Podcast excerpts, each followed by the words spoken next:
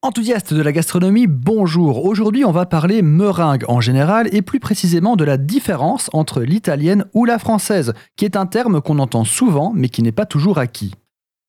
La meringue est une préparation à base de blanc d'œuf fouetté avec du sucre. Vous fouettez pendant un temps plus ou moins long et vous obtenez des blancs en neige. Vous fouettez encore et vous avez une meringue.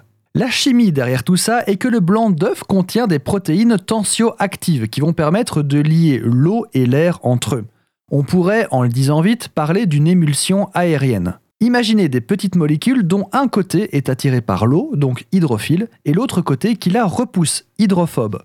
Ce côté a aussi tendance à être attiré par le gras. C'est l'action de fouetter qui va emprisonner l'air dans l'eau et former une mousse, les blancs en neige. En fait, les petites molécules dont je vous parlais vont retenir l'eau du côté hydrophile, logique, et le côté hydrophobe va retenir l'air. Plus on fouette, plus les bulles d'air sont divisées, deviennent plus petites, donnant une mousse plus ferme, j'ai nommé la meringue. S'il reste un peu de jaune dans le blanc quand vous voulez monter votre meringue, ça va capoter.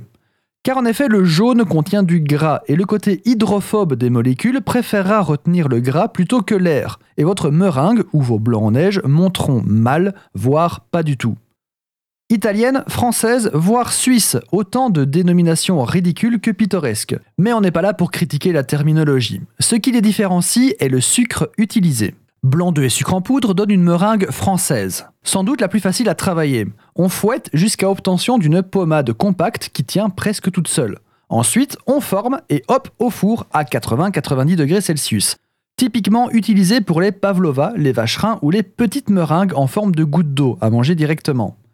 La meringue suisse utilise du sucre glace, du sucre impalpable, et est fouettée au bain-marie avant de cuire au four. Cette meringue est plus résistante et est typiquement utilisée pour les décorations de bûches de Noël. Et enfin, la meringue italienne, la plus raffinée mais la plus difficile, qui est faite à partir d'un fouettage de blanc d'œuf et d'un sirop de sucre à 120 degrés Celsius. La température du sirop est donc suffisante pour ne pas devoir la cuire par la suite. On la retrouve sur la tarte au citron meringuée, l'omelette norvégienne, mais aussi les macarons ou encore la crème Chiboost, on se rappelle.